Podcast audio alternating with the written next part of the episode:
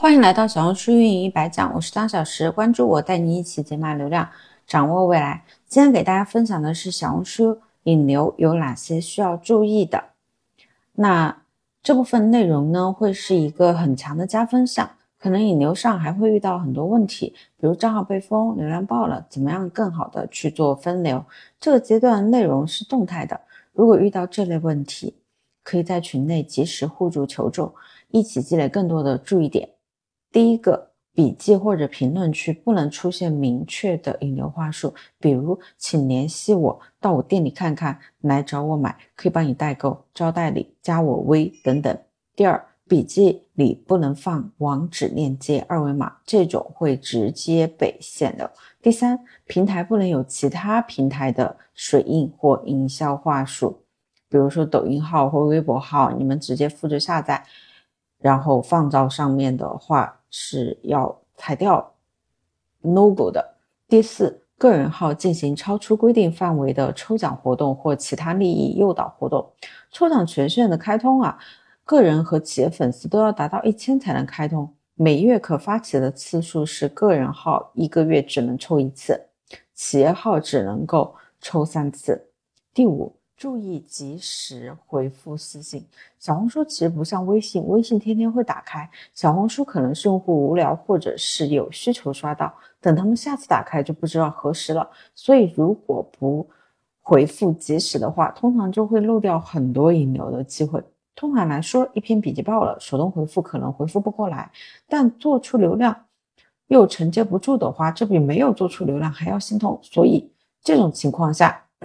其实是可以通过自动化工具来协助的，不用时时刻刻盯着，也能省很多时间。那最后，假如说我们是企业号做矩阵的话，它是有更好的方法的，因为如果是引流为目的，更好的方式是矩阵铺内容。作废一个号无所谓，你要的目的其实是导流到微信，而不是站内比较好看的粉丝量。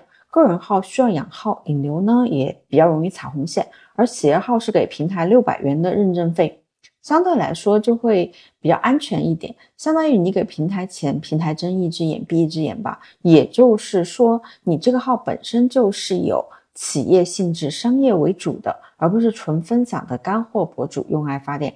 很多新手或者自由职业者，他是没有营业执照。其实很简单，办法总比困难多。去淘宝搜索“个体户营业执照办理”，个人营业执照三十到四十六元搞定。办海蓝和自己所在地不一样都行，无所谓的。海蓝目前是最便宜的，第二天就可以拿证，就可以开干。一个营业执照可以认证三个企业号，个人办理多张营业执照，后期可以举证来做号。有朋友会问：这么粗暴会违规吗？其实根据实际经验来看，一个号回三百到五百多个私信，还没有出现过违规的情况。五百个以上的话就有风险了。提醒过一次，大多数情况是笔记爆了，笔记的评论区太多回一被系统检测出来后，就开始停掉流量了。所以大家大胆去做，你一天回一百。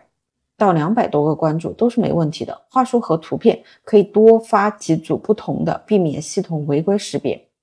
OK，今天的内容就到这里。今天这些内容其实是非常非常干货的，而且差不多也算是我们的付费内容里面的吧。如果大家觉得有帮助的话，可以添加当前营销，也就是当前营销的拼音。